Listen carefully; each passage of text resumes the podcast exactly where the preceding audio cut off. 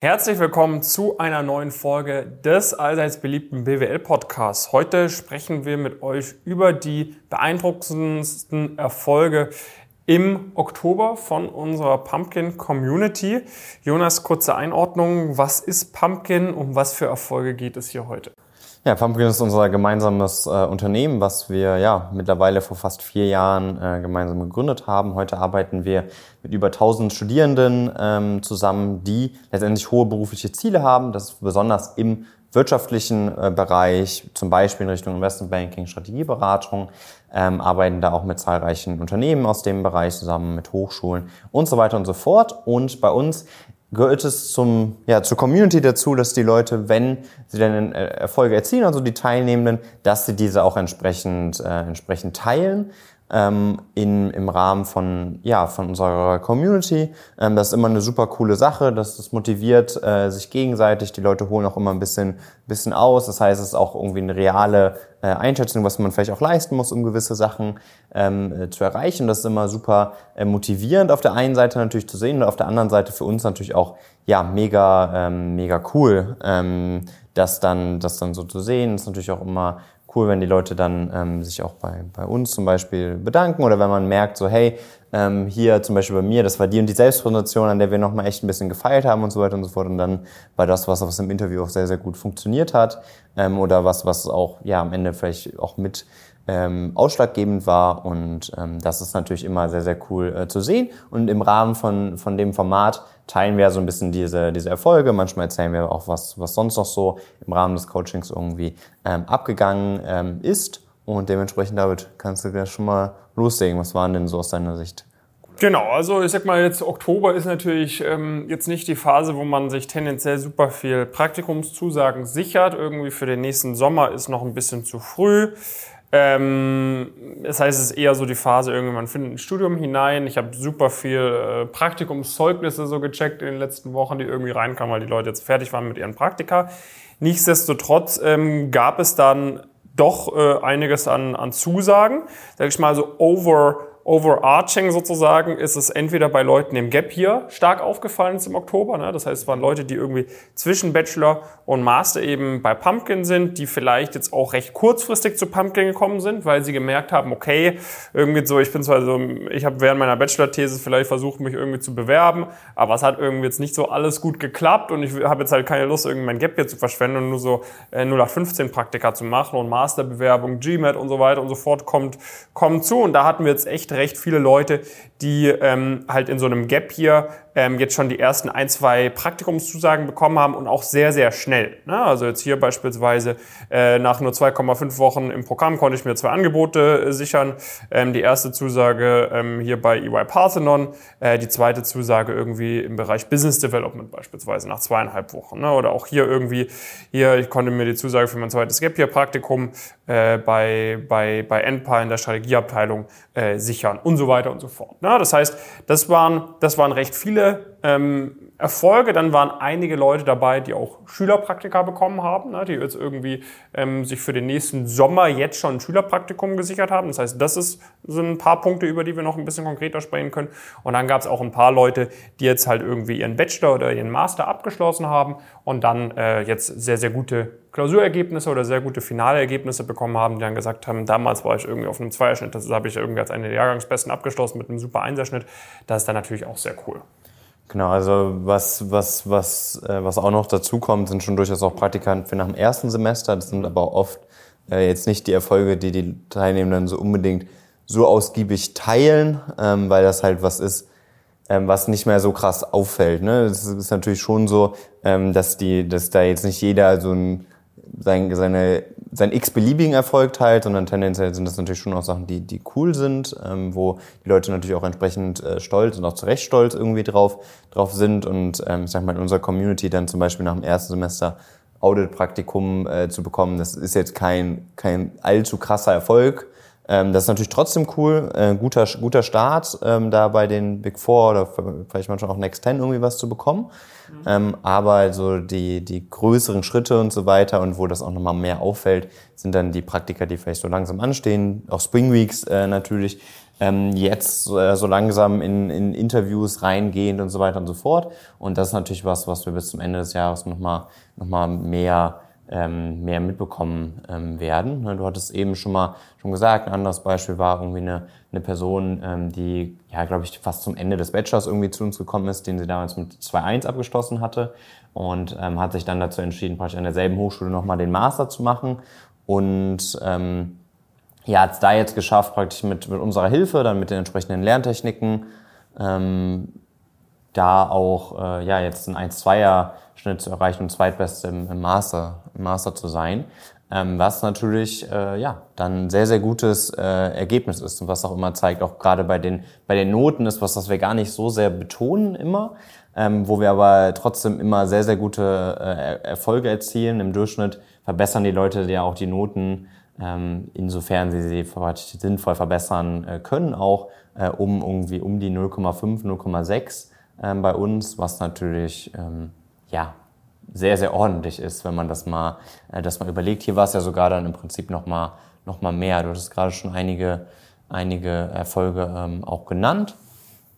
Ähm, Genau, das äh, waren auch so, glaube ich, die, die wichtigsten Punkte, wie du sagst, praktisch in Richtung, in Richtung Gap hier. Vielleicht manche sogar schon nach dem zweiten Semester, mhm. ähm, wenn sie praktisch ein bisschen internationaler studieren. Genau, ähm, Richtung Investment Banking, ne? Also Richtung Investment Banking. Ja, genau, und halt internationales Studium vielleicht insbesondere noch, also dass du irgendwie das Praktikum vielleicht im Juni beginnen würdest oder sowas. Ähm, dann hat das natürlich auch Sinn gemacht, den Oktober dafür zu nutzen, weil dann oft halt jetzt schon Klausuren so langsam anstehen und man dann äh, nach den Klausuren ist man halt gerade für das Thema Investment Banking, läuft man halt so ein bisschen in die Gefahr, dass da schon sehr viel ähm, einfach auch vergeben, vergeben ist. Genau, also das ist vielleicht so ein Punkt, der, der für einige recht interessant ist. Also dieses Jahr oder fürs nächste Jahr, sag ich mal, ähm, sollte man sich schon ranhalten mit den Bewerbungen. Das merken wir jetzt schon, schon regelmäßig, dass Leute auch irgendwie hier und da mal gesagt wird, ey, wir sind für dieses Jahr schon voll, aber deine Bewerbungen waren super, hast du Lust irgendwie für Anfang 2025 zu interviewen? Auch irgendwie bei, bei Firmenpartner von uns, DZ Bank etc. So, also diese, diese, diese Investmentbanken und auch die größeren Strategieberatungen, die sind teilweise wirklich schon so gut wie voll. Ne? Also da muss man, da sollte man sich schon, da sollte man sich schon ranhalten. Das heißt, wenn du jetzt gerade zum Beispiel in der Gap Year Planung bist, du machst gerade ein Gap Year, das heißt, du würdest davon ausgehen, dass du dich gegen Ende vom Jahr dann auch bei, sag ich mal, Tier 2, Tier 3 Adressen oder noch höheren Playern bewirbst, halt dich da bitte ran, ähm, dass du, dass du halt irgendwie da im, äh, noch vor deinem Master eben diese sehr guten Praktika auch bekommen kannst, die Zusagen. Ja, das stimmt. Das ist auf jeden Fall auf jeden Fall ähm, sehr, sehr wichtiger, wichtiger Faktor, ähm, das, das Timing auch, auch teilweise. Es gibt jetzt auf jeden Fall noch genug Möglichkeiten, so ist es, ähm, so ist es nicht, aber die musst du zum einen kennen und dann musst du da auch entsprechend ähm, vorgehen, damit das auch wirklich, ähm, wirklich funktioniert. Und da ja, unterstützen wir, ähm, wie gesagt, über 1000 äh, Personen ähm, bei. Ähm, machen das schon, wie gesagt, fast, fast vier Jahre. Wir haben auch super viele andere Auswertungen ähm, dazu. Also findest du zum Beispiel auf unserer Seite eine Auswertung der ersten 250 äh, Teilnehmenden bei uns, wo wir ganz detailliert aufgezeigt haben, was sie denn für Erfolge erzielt haben. Wir haben Teilnehmenden auch, auch in Umfragen befragt, was typische Ergebnisse sind. Ähm, es ist zum Beispiel diese, dieser Notenfakt, den ich eben ge genannt habe. Ähm, wir haben auch Statistiken, wie viele Praktika, wie schnell das Investment auch, auch wieder reingeholt wird und so weiter und so fort. Das findest du alles bei uns auf der Webseite. Schau dich da gerne einmal konkreter um. Und ähm, ja, ich glaube, wenn, äh, wenn sich das gut anhört für dich, wenn du die entsprechenden Ziele hast, bin ich davon auch überzeugt, äh, dass wir dir sehr gut weiterhelfen können. Und äh, dann würde ich dir mal empfehlen, äh, auch auf den Button zu klicken ähm, zur Bewerbung auf der Webseite pumpkincareers.com, wo du auch die ganzen anderen Infos findest. Und dann freuen wir uns zeitnah mal mit dir darüber zu sprechen, ob so eine Zusammenarbeit potenziell sinnvoll sein könnte. Genau, das war's mit dieser Folge vom BWL-Podcast. Mehr Erfolge lernst du natürlich kennen, wenn du bei uns im Coaching bist oder alternativ kannst du auch mal auf pumpkincurse.com-erfahrungen gehen und auch dort findest du viele, viele weitere Erfolgsberichte aus den letzten Wochen, Monaten und Jahren Von dem her, schau dir das gerne an und dann melde dich bei uns, damit wir da gemeinsam Gas geben können. Sowohl, wenn du gerade dein Abitur machst und ein Praktikum noch vor dem Studium bekommen möchtest, dich da perfekt darauf vorbereiten willst, ist jetzt der ideale Zeitpunkt. Wenn du gerade in ein Studium gestartet bist, dann ist jetzt auch der ideale Zeitpunkt zu uns gekommen. Und wenn du gerade am Ende von einem Bachelor bist und jetzt irgendwie Gap Year planen möchtest, in der Mitte vom Bachelor bist, auch dann ist jetzt der ideale Zeitpunkt, wenn du jetzt gerade mit deinem Master angefangen hast und sagst, ich will da noch Vollgas geben, ich will da jetzt noch schauen, dass ich im Master so hoch wie möglich hinauskomme. Ich weiß, ich habe nicht mehr viel Da alles zu optimieren. Dann sorg dafür, dass du auch alles richtig machst. Und auch dafür komm jetzt zu uns. Wir freuen uns darauf, mit dir zusammenzuarbeiten. Das war's mit dieser Folge. Dann bis zum nächsten Mal. Viele Grüße aus Frankfurt. Macht's gut.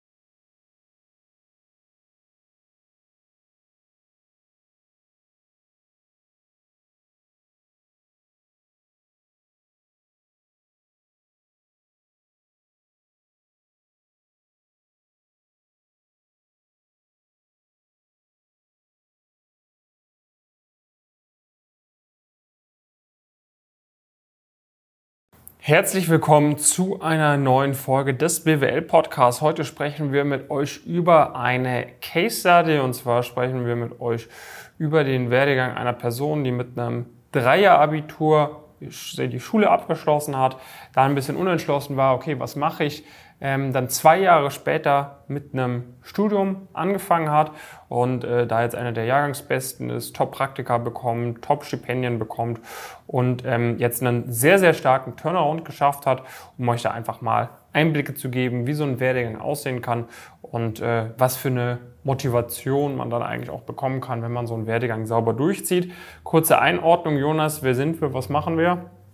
Ja, wir ähm, beide haben Pumpkin Careers vor mittlerweile knapp vier Jahren äh, gegründet, arbeiten heute aktiv mit 1000 Teilnehmenden zusammen. Das heißt, wir haben schon viel, viel mehr ähm, auch, äh, auch betreut, aber mit denen sind wir aktiv. Das heißt, es ist eine, Ambition, eine Community hochambitionierter ähm, Studierender, die in Richtung äh, ja, Top-Wirtschaftsjobs äh, meistens, äh, meistens wollen, haben auch ein paar andere Ziele noch dabei. Viele wollen so in Richtung Investmentbanking, Strategieberatung, aber gibt auch andere äh, Leute, die vielleicht eher in Richtung Konzern, ähm, vielleicht Startup ähm, oder andere naheliegende Bereiche wie Asset Management, Private Equity und so weiter ähm, wollen, arbeiten da auch mit zahlreichen Firmen aus dem Bereich und entsprechenden Hochschulen ähm, zusammen. Und ähm, ja, im Zuge des äh, von dir veröffentlichten Buchs, was man so ein bisschen im Hintergrund äh, sieht, ähm, ist ja so gewesen, dass du da auch äh, ja, einige Case Studies aus der gemeinsamen Zusammenarbeit ähm, hochgeladen hast. Das sind teilweise äh, Leute, ja, wo man auch mal eine Pogo-Story gesehen hat, bei anderen eher ähm, eher nicht, weil es ist natürlich so, dass es am Ende ist der Person ja vollkommen selbst äh, überlassen, ob, ähm, ob das was ist, was sie irgendwie teilen möchte. Ähm, aber wir haben uns im Zuge von dem Format entschlossen, praktisch das Ganze ein bisschen anonymisierter auch, auch zu erklären, um einfach auch dir aufzuzeigen, was ist eigentlich alles möglich und was sind auch so die Hebel, die wir typischerweise in so einer Zusammenarbeit irgendwie äh, versuchen zu hebeln. Und ähm, ja, da äh, haben wir hier eine Person, die ja auf den ersten Blick erstmal eine sehr schlechte Ausgangslage irgendwie hat. Ne? Also praktisch, wenn wir uns das überlegen, praktisch so ein bisschen, ich glaube, der Moment war auch so ungefähr also relativ zu Beginn des Studiums. Genau, ich glaube im ersten, zweiten Semester. Genau, das heißt, wir hatten hier praktisch eine, äh, eine Person, die hatte ein schlechtes Abitur. Dann also irgendwie so ein bisschen selbstständig ausprobiert, Marketingagentur, genau. ne? man kennt es, hat versucht irgendwie das äh, zum Laufen zu bekommen.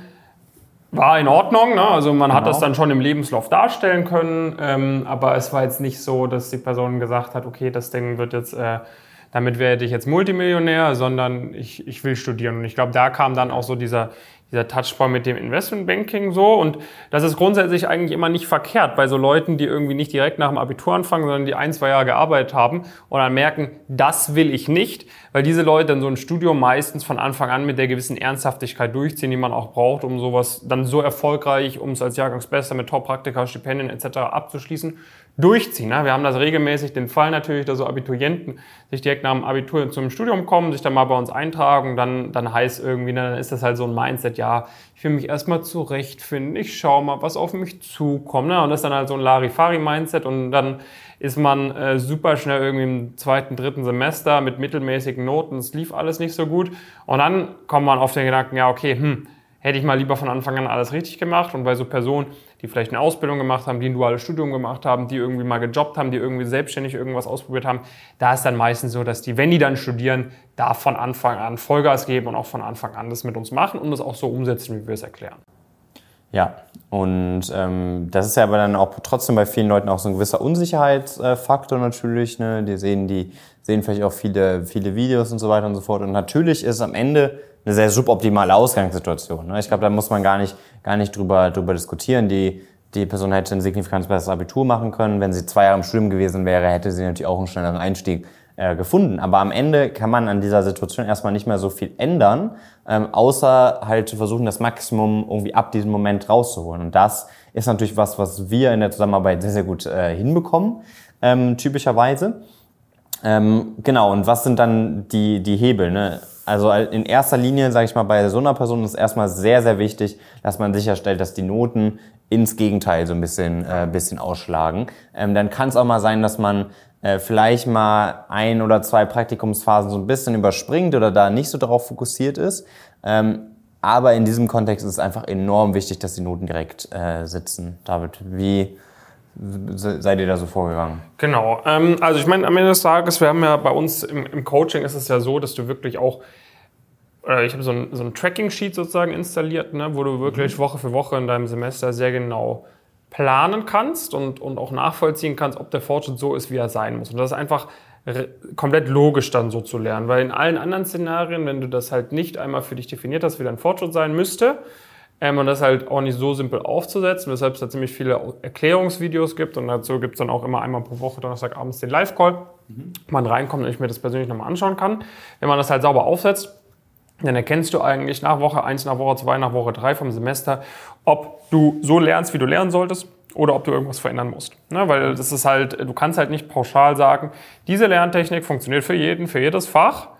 Ähm, weil, weil es, das funktioniert nicht. Ich denke mal, das ist für jeden klar. Und das Problem, was damit einhergeht, ist halt, da du nicht die eine perfekte Lerntechnik für jede Person, für jedes Fach hast, muss das jeder so ein bisschen auch für sich selber rausfinden. Man muss einfach tracken, okay, wie mache ich, in welcher, in welcher Lernzeit kriege ich einfach den maximalen Output hin. So. Und durch so ein System, wie wir es implementieren, erkenne ich halt, ähm, oder können wir sehr gut auslesen, in welchem Fach du optimal lernst und in welchem Fach wir was überarbeiten müssen. So tut man sich dann meistens recht schnell irgendwie eingrooven, probiert ein paar verschiedene Sachen aus, was funktioniert, was funktioniert nicht und kann so sehr schnell herausarbeiten, sozusagen, was für welches Fach, für welche Person die optimale Lerntechnik ist. So, das können für den einen Karteikarten sein für das eine Fach, bei dem anderen macht man lieber mit Mindmaps, bei dem anderen mit Zusammenfassung, bei dem anderen geht man in die Vorlesung, bei dem anderen lässt man die Vorlesung weg. So, das musst du halt individuell gucken. Ähm, und das haben wir bei dieser Person auch implementiert. So, zum Zweiten hast du dann natürlich eine super hohe Motivation. Ne? Der Person ist klar geworden, okay, ähm, A, ich muss durchziehen, ich muss hier und hier die und die Ziele erreichen, aber wenn ich das erreiche, dann ist es egal, dass ich ein Dreier-Abi hatte und jetzt irgendwie seit zwei Jahren nicht mehr in der Schule war. Mhm. Ähm, sondern ich weiß, okay, ich muss halt einfach das hinbekommen. Wenn ich das in der ersten Woche hinbekomme, dann bekomme ich es auch in der zweiten Woche hin, in der dritten Woche. Und dann werde ich am Ende des Tages auch super Noten bekommen. Das hat diese Person geschafft, ne? ist jetzt am Ende des Tages äh, Jahrgangsbester, äh, Jahrgangsbeste Person an der Uni ähm, und wird sich halt, äh, muss sich halt um dieses Thema Noten wirklich keine Gedanken mehr machen, weil wenn dieses Lernsystem einmal implementiert ist, wenn du es einmal verstanden hast, dann kannst du es Semester für Semester wiederholen und es wird immer nur noch besser funktionieren. Ja. So, ne? Das heißt, dieses, dieses Thema Noten haben wir dann, ähm, vor allem am Anfang ist es dann immer ziemlich intensiv, ne? da spricht man dann häufig miteinander und dann immer mehr, wird immer mehr zu einem Selbstläufer, weil du für dich selber weißt, wie was funktioniert und dann wirst du auch immer besser darin, das, das sehr gut hinzubekommen. Ja, also am, am Ende ähm, hast du auch nochmal einen sehr wichtigen Punkt angesprochen. Bei uns haben halt die, die Teilnehmer natürlich eine hohe Gewissheit, wenn sie gewisse Sachen machen, dass sie gewisse Ergebnisse erzielen. Zum einen ähm, natürlich dadurch, dass wir, dass wir das sagen und das jetzt halt nicht von irgendwoher kommt, sondern dass wir halt mit tausenden Leuten am Ende zusammengearbeitet haben, am Ende mit hunderten aller Wahrscheinlichkeit nach, die eine ähnliche Situation oder eine sehr vergleichbare Situation haben. Dadurch ist es so, dass wir halt mittlerweile sehr, sehr genau sagen können, so okay, wenn du jetzt das und das machst, dann wirst du das und das erreichen. So, und das Gleiche gilt dann auch ganz klar für das Thema Karriereplanung, ähm, wo wir hier natürlich auch ein Thema haben, wo es sehr entscheidend ist für die ersten ein, zwei Praktika auf jeden Fall, dass da ähm, auch die Bewerbungsunterlagen ähm, entsprechend sehr, sehr gut sind. Einfach aus dem Grund, ähm, ja, typischerweise will man die Abi-Note jetzt nicht unbedingt reinschreiben und so weiter und so fort, aber sie wird natürlich trotzdem nachgefragt. Oder sie wird halt gerade dann nicht nachgefragt, weil die Bewerbungsunterlagen an sich schon so überzeugend ähm, sind. Und das ist natürlich was, was sehr, sehr wichtig ist, in Kombination mit dem, dass man entsprechende Anzahl von Bewerbungen ähm, findet und halt einen klaren Plan dafür hat, okay, wenn ich jetzt das Praktikum mache, was ist als nächstes realistisch? Ähm, und wie hole ich ja das Maximum praktisch zwischen diesen beiden Schritten heraus. Und hier war es jetzt zum Beispiel so, die Person hat, hat ja eine erste Erfahrung gesammelt, das war eine ähm, ja, solide, ganz normale Erfahrung, war dann so bei einer, bei einer der Big Four in Richtung äh, M&A, das jetzt für unsere Verhältnisse, ne, war das auch eher dann, dann späteres Praktikum und so weiter und so fort. Das ist jetzt in dem Kontext erstmal nichts ja, nichts Besonderes oder sowas gewesen, sondern eher ungewöhnlich, dass es auch ein bisschen später im Studium erfolgt ist. Aber dann ähm, war halt so ein bisschen der Punkt, wo halt dann das gesamte Profil so ein bisschen zusammenkam. Ne? Man hatte jetzt sehr, sehr gute Noten, ähm, man hatte entsprechend äh, zwei relevante Vorerfahrungen und dann ähm, hat man halt dieses ganze Niveau beibehalten. Ne? Man hat weiterhin sehr, sehr gute Bewerbungsunterlagen ähm, äh, gemacht. Stipendium gesichert. Genau, Stipendium kommt auch noch da, kam auch noch da rein, ähm, wo wir gleich vielleicht noch mal kurz drauf eingehen können. Und dann wie man überhaupt mit, äh, wie man überhaupt ein Stipendium bekommt, trotz Dreier-Abi. Das ist ja auch vielleicht nochmal so ein bisschen Thema. Und dann kam das alles zusammen und schwupps haben wir auf einmal einen ganz großen äh, Step drin, wo wir praktisch von der Big Four eigentlich direkt ähm, ja, zu einer sehr guten äh, ja, Bank am Ende, am Ende gegangen sind. Ähm, und äh, da in Richtung in Richtung M&A und das liegt aber das Problem ist was die meisten Leute Leute dann haben ist dass sie denken das lag jetzt an diesem das war dieser eine Schritt der das äh, der am Ende zum Erfolg geführt hat. Also, nee, es waren am Ende, waren es praktisch viele verschiedene Faktoren, die nacheinander optimiert worden sind und das mag praktisch bei diesen ersten beiden Praktika noch nicht so ganz aufgefallen sein, weil das halt jetzt keine Praktika waren, die jetzt vollkommen aus dem Raster gefallen sind oder sowas. Aber das passiert so lange, bis dann alles, dann alles zusammenkommt und dann gibt es ein Praktikum, was halt sehr stark aus dem Raster fällt, weil mit, mit den Noten ähm, bei uns reingekommen zu sein und anderthalb bis ja, zwei Jahre später, glaube ich, so in etwa, praktisch auf dieses Level äh, gekommen äh, zu sein von einer, von einer Top, äh, von einer Top-Bank, ähm, das ist dann halt die Optimierung von vielen verschiedenen ähm, Faktoren, nicht dieses eine Ding und diese eine Bewerbungsphase, in der dann auf einmal alles richtig gelaufen ist.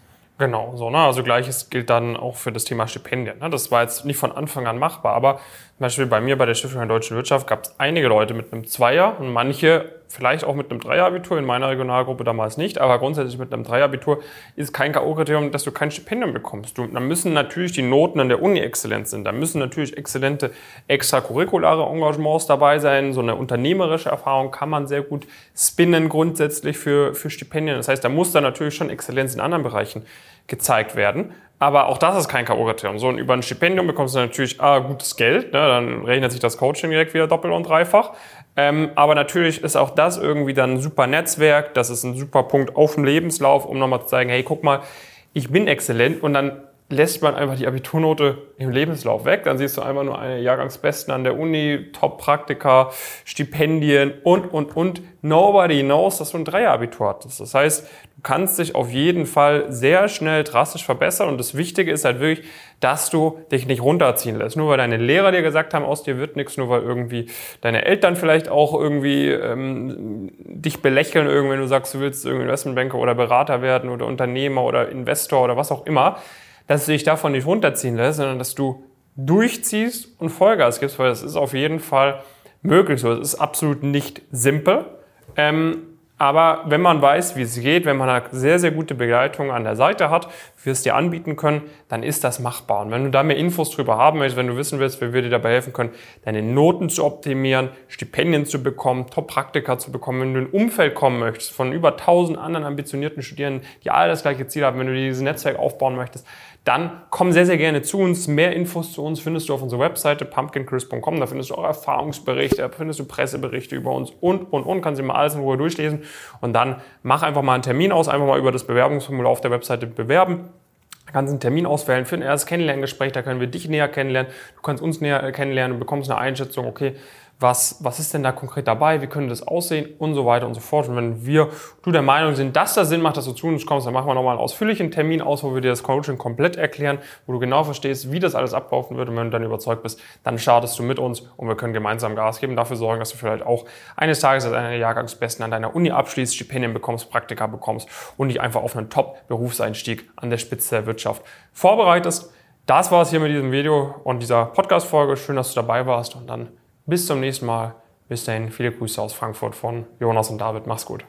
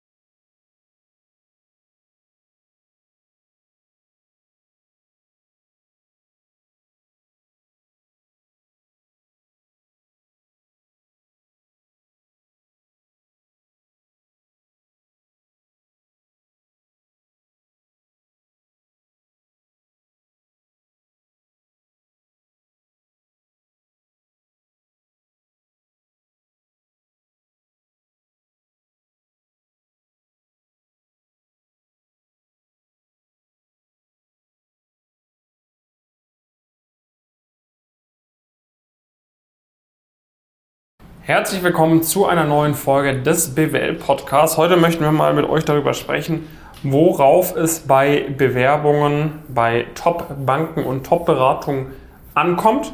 Kurze Einordnung, Jonas, ähm, wer sind wir? Warum können wir was zu der Thematik sagen für die neuen Zuschauerinnen und Zuschauer? Genau, ähm, wir haben vor knapp vier Jahren Pumpkin Queers gemeinsam ähm, gegründet. Ähm, Im Zuge dessen arbeiten wir heute mit über 1000 Studierenden aktiv ähm, zusammen. Das heißt, sie sind aktiv in Teilnehmenden in einem von unseren Programmen.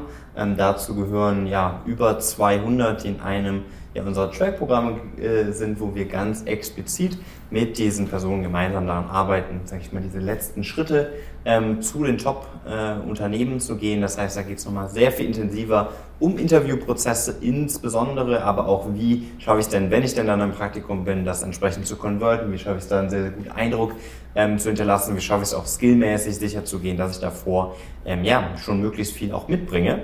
Und äh, genau, arbeiten mit zahlreichen Unternehmen aus dem ähm, Bereich zusammen, haben da praktisch auch ähm, ja, sowohl entsprechende äh, eigene Erfahrungen äh, mitgebracht. Also ich war beispielsweise bei, bei BCG im Praktikum, ähm, haben aber auch entsprechende Coaches, ähm, die bei Unternehmen dann waren, wie zum Beispiel ähm, McKinsey, Bank of America, UBS und so weiter und so fort und ähm, haben aber auch ein entsprechendes äh, Netzwerk, ähm, sei, es, sei es privat oder sei es Leute, die auch ähm, auf äh, ja, den sozialen Medien äh, zu finden sind, mit Leuten, die eigentlich bei jeder ähm, T1 Investmentbank oder Unternehmensberatung irgendwie auch, auch waren, ähm, die dann auch teilweise Inhalte geschaffen haben ähm, für unsere Programme, wo auch ja, Leute dabei sind, die bei Goldman Sachs, Perella und so weiter und so fort waren.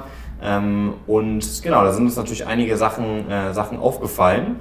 Ähm, denn man muss ganz klar festhalten, ähm, hinten raus kommt es wirklich in erster Linie auf diesen Bewerbungsprozess äh, an, währenddessen es bei ersten Praktika und es darum geht, schnell auf dieses Level zu kommen, da sind Faktoren wie sehr viel wichtiger, zum Beispiel die Karriereplanung. Was sind denn mögliche Unternehmen, um die entsprechenden Schritte auch gehen zu können? Das ist ein sehr, sehr wichtiger Faktor, um möglichst schnell dahin zu kommen ähm, auf dieses Level. Aber wenn man gewisse Erfahrungen gesammelt hat, dann ist es so, sage ich mal, am Ende klar, mit ein bisschen besseren Bewerbungsunterlagen und so weiter maximiert man die Wahrscheinlichkeit für die Einnahme, aber am Ende ist es vor allen Dingen wirklich der Bewerbungsprozess, auf den es ankommt. Vielleicht nochmal kurz äh, zu dem Thema Bewerbungsunterlagen, was würdest du sagen, David? Gibt es da Änderungen? Man hat immer mehr Erfahrung auf dem CV, die man, die man beachten muss. Genau, also so bei den Leuten, die sich dann auf die fortgeschrittenen Sachen bewerben, da ist dann eigentlich durch die Bank so, dass man eben Sachen aus den ursprünglichen Lebensläufen rausschmeißen muss. Ne? Also so um die ersten ein, zwei, drei Praktika zu bekommen, war man meistens noch so unterwegs, dass man einfach möglichst viel mal auf den Lebenslauf aufgenommen hat, wenn man irgendwo mal einen Nebenjob gemacht hat, wenn man irgendwo ein bisschen in irgendeiner Initiative war, dass man das halt möglichst prominent immer dargestellt hat, dass man möglichst viel Erfahrung auf dem Lebenslauf hat und dann gegen Ende raus muss man eben Sachen entfernen. So, das ist der eine Punkt. Dann der zweite Punkt ist natürlich, dass man dann schon nochmal alles auf Nummer sicher überarbeiten muss, dass da wirklich alles on point ist, dass alles möglichst konkret dargestellt ist, dass alles irgendwie möglichst äh, ja, verständlich ist, was man dort gemacht hat, dass überall möglichst klar hervorgeht, warum ich dort gewisse Skills entwickelt habe, die jetzt für die Stelle relevant sind, auf die ich mich bewerbe, weil du natürlich dann auf so einem Niveau dir keine, keinerlei Fehler erlauben kannst. Das heißt vor allem ja, darum, nicht einfach negativ aufzufallen, keine weirden Sachen zu, zu kommentieren. Auf dem Level ist tendenziell der Lebenslauf dann schon wichtiger als das Anschreiben. Das heißt, am Anfang kann man auch irgendwie mit einem sehr guten Anschreiben echt nochmal überzeugen. Auf dem Level, so, da geht es einfach darum, was steht in deinem Lebenslauf, hast du die Sachen gemacht, die gemacht werden sollen und äh, hast du da keine groben, groben Fehler in den Unterlagen und ist da einfach alles auf einem sehr hohen, sehr überdurchschnittlichen Level, weil so ist bei den ganzen anderen auch. Mhm.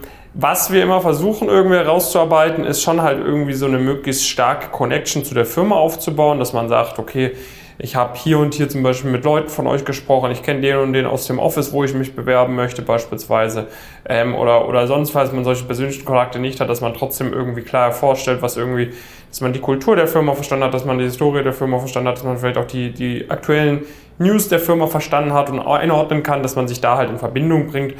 Ähm, das ist eigentlich so das Wichtigste bei den Bewerbungsunterlagen. Und dann ist natürlich auch wichtig, sage ich mal, wenn wir noch im Thema Bewerbung abschicken sind, dass du halt die Fristen einhältst. Ne? Bei diesen großen Firmen, die haben eigentlich meistens sehr standardisierte Bewerbungsprozesse. Natürlich haben wir durch unser Netzwerk regelmäßig die Möglichkeit, irgendwo intern nochmal eine Bewerbung kurzfristig einzureichen. Aber im Großen und Ganzen gibt es dann schon klare Fristen, irgendwie einmal im Quartal oder wann auch immer, wo du halt die Bewerbungen abschicken musst. Und ähm, das muss man sich am Anfang auf jeden Fall äh, mal, mal gründlich eine Übersicht beschaffen, weil es teilweise sein kann, bei der einen Beratung kann sich zwei Monate später bewerben als bei der anderen für den gleichen Startzeitraum und, und, und. Und da muss man einfach diese Insights einmal gesammelt sich aufschreiben, damit man da eine klare Übersicht hat, wann man mit den Bewerbungen starten muss und wann man dann auch entsprechend mit der Interview-Prep starten muss, weil auch das ist ja etwas, das macht man nicht an einem Wochenende. Nee, also es ist ja äh, generell ähm, so, dass äh, gerade bei den Investmentbanken ist so, dass praktisch der Prozess auch nochmal deutlich länger gezogen ähm, wird. Also bei den Beratungen ist es teilweise mittlerweile so, dass ein, äh, ja, eine, eine Vorselektierungsrunde sogar auch stattfindet. Das war früher eigentlich gar nicht, gar nicht der Fall. Mittlerweile sind es teilweise zwei Runden äh, geworden, aber mehr als zwei gibt es eigentlich ähm, jetzt für, für ein Praktikum nicht. Ähm, bei den Investmentbanken können es noch sehr viel mehr Runden sein, de facto. Ne? Das heißt, es gibt noch äh, Dinge wie entsprechende ähm, Tests. Ne? Das heißt, es sind ähm, Tests, die zum einen, ähm, ja, sag ich mal, die Intelligenz bzw. Umgang mit, mit, mit Zahlen, Logiken und so weiter testen, aber auch teilweise äh, die einen in gewisse Situationen reinwerfen, in denen man dann schon sagt, hey, so und so würde ich mich in dieser Situation verhalten. Diese Tests ähm, das ist der eine Faktor. Der andere Faktor ist so sogenannte Higher-View-Interviews. Das heißt, man hat vorgefertigte Fragen, die man beantwortet und die dann eine Person in dem Office sich im Zweifel in zweifacher Geschwindigkeit anschauen kann und direkt wegklicken kann, wenn die erste Antwort so komisch ist. Dann musst du die anderen Sachen nicht mehr anschauen. Das ist ein bisschen besser als ein physisches Interview oder ein generelles Interview, weil das kann man nicht ganz so schnell ähm, beenden. Das heißt, es sind viele Vorselektierungsebenen ähm, noch, bevor man am Ende in einem wirklichen äh, Interview äh, landet. Teilweise gibt es sogar noch Telefoninterview und dann, ähm, wenn es wirklich auch um, äh, um die fachlichen Interviews geht oder die Interviews, sage ich mal, die dann typischerweise auch tendenziell eher vor Ort stattfinden, dann sind dann oft zwei, drei ähm, Interviews nochmal noch mal zusätzlich, dass verschiedene Personen trotzdem sich nochmal den Eindruck verschaffen können. Und was ganz, ganz wichtig ist zu verstehen, ähm, diese Tests und das, das Higher View, das sind Sachen, die sind halt standardisiert bis zu einem gewissen äh, Grad und die, die kann man sich sehr gut darauf vorbereiten. Also typischerweise die Anbieter von IQ-Tests schlagen, also sagen eigentlich auch, dass man sich da auch explizit nicht vorbereiten äh, soll, weil wie alles im Leben kann man auch da gewisse Learnings mitnehmen und besser sein an dem Tag, wenn man sich denn darauf vorbereitet. Ähm, und äh, das gilt hier ganz genauso. Also es gibt praktisch die Möglichkeit, ähm, da entsprechende Beispieltests durchzugehen. Es gibt für Higher Views typischerweise, das ist ein Fragepool, ähm, kriegt man diese Fragen mit dem entsprechenden Netzwerk, wie das zum Beispiel bei uns zur Verfügung steht, auch vorher raus. Das heißt, man kann sich da vorbereiten und muss nicht diese ein, zwei Minuten, die man vielleicht hat, sich eine Antwort zu überlegen, äh, nutzen, sondern hat das auch vorher schon so ein äh, bisschen mal mindestens ähm, strukturiert oder hat sich sowieso Gedanken gemacht, wie man in verschiedene Fragen antworten äh, würde und hat da auch eine gute ja, sag ich mal, zeitliche Orientierung ähm, für. Das heißt, man weiß, das wäre der, der und der Länge irgendwo, äh, irgendwo passend. So, und dann, wenn es jetzt in Richtung Personal Fit geht, dann ist es hier so, dass man jetzt wirklich typischerweise insbesondere bei den Beratungen mit ausgebildeten Interviewern ähm, arbeitet. Das ist ein bisschen was anderes, als dass irgendjemand mal sagt, hey, hier, du bist doch auch bei uns, arbeitest doch auch bei uns, mach mal das Interview. Mhm. Ähm, und das ist halt durchaus was, äh, was bei sehr vielen Firmen ähm, passiert, die aber nicht explizit dafür geschult worden sind und so weiter und so fort. Und das ist was, was bei insbesondere den Strategieberatungen, die passieren wird. Das heißt, es ist nicht mehr so, dass du irgendwie eine komplette Standardantwort äh, geben kannst und dann damit durch bist. So, das ist auch bei Investmentbanking-Interviews nicht mehr, wenn du jetzt eine auswendig gelernte Antwort gibst auf eine gewisse Sache, dass du damit durchkommst. So, das heißt, es sind sowohl auf der Personal Fit Seite, wo du wirklich das dich da auch nochmal ein bisschen kritisch hinterfragen musst, auch wirklich authentische Erklärungen finden, äh, finden solltest für die Sachen, auch Themen wie zum Beispiel Schwächen vernünftig aufbereitet hast und da auch authentisch ähm, das, das Ganze rüberbringst, ohne aber dabei dumm zu agieren, weil du willst jetzt auch nicht sagen, hey, ich bin der, bin der Dümmste immer gewesen, ähm, so, sondern es ist immer eine Frage, wie man das denn kommuniziert. Und das sind halt Sachen, wo wir sehr intensiv dann mit den Personen dran arbeiten, gerade auch im Personal Fit, dass sie entsprechende Stories sitzen, dass es entsprechend auf eine Art und Weise erzählt wird, ähm, die, die auch gut ist. Ähm, und äh, das ist was, was viele Leute sehr stark unterschätzen. Und dann der ganze fachliche Part, hier reicht es halt jetzt nicht mehr, sich zwei, drei Wochen darauf vorzubereiten. Also vielleicht kriegt man das irgendwie hin, ist aber auf gar keinen Fall zu empfehlen, weil in beiden Fällen ist der Skillset, den man für das Interview braucht, auch einer, der durchaus eine hohe Relevanz auch ähm, auf die spätere Arbeit ähm, hat. Also bei, bei der Beratung diese Fähigkeit, Sachen zu strukturieren, ähm, immer eine strukturierten Vorgehensweise zu haben, ist was, wenn man das richtig gut kann, hilft es einem enorm im Job. Genauso sind natürlich die technischen Fähigkeiten auf der Investmentbanking-Seite. Und dafür würden wir typischerweise eher zwei bis drei Monate ähm, einplanen, damit man das wirklich auch idealerweise behält. Äh, da geht es dann gar nicht darum, praktisch mit der ganzen Intensität und den ganzen Tag nur das zu machen, ähm, sondern es geht vielmehr darum, ähm, halt sehr viel gezielter das zu machen. Das machen wir ganz gezielt mit Testinterviews. Ähm, das heißt, das ist was, was die Leute dann typischerweise bei uns auch in einer hohen Frequenz nutzen.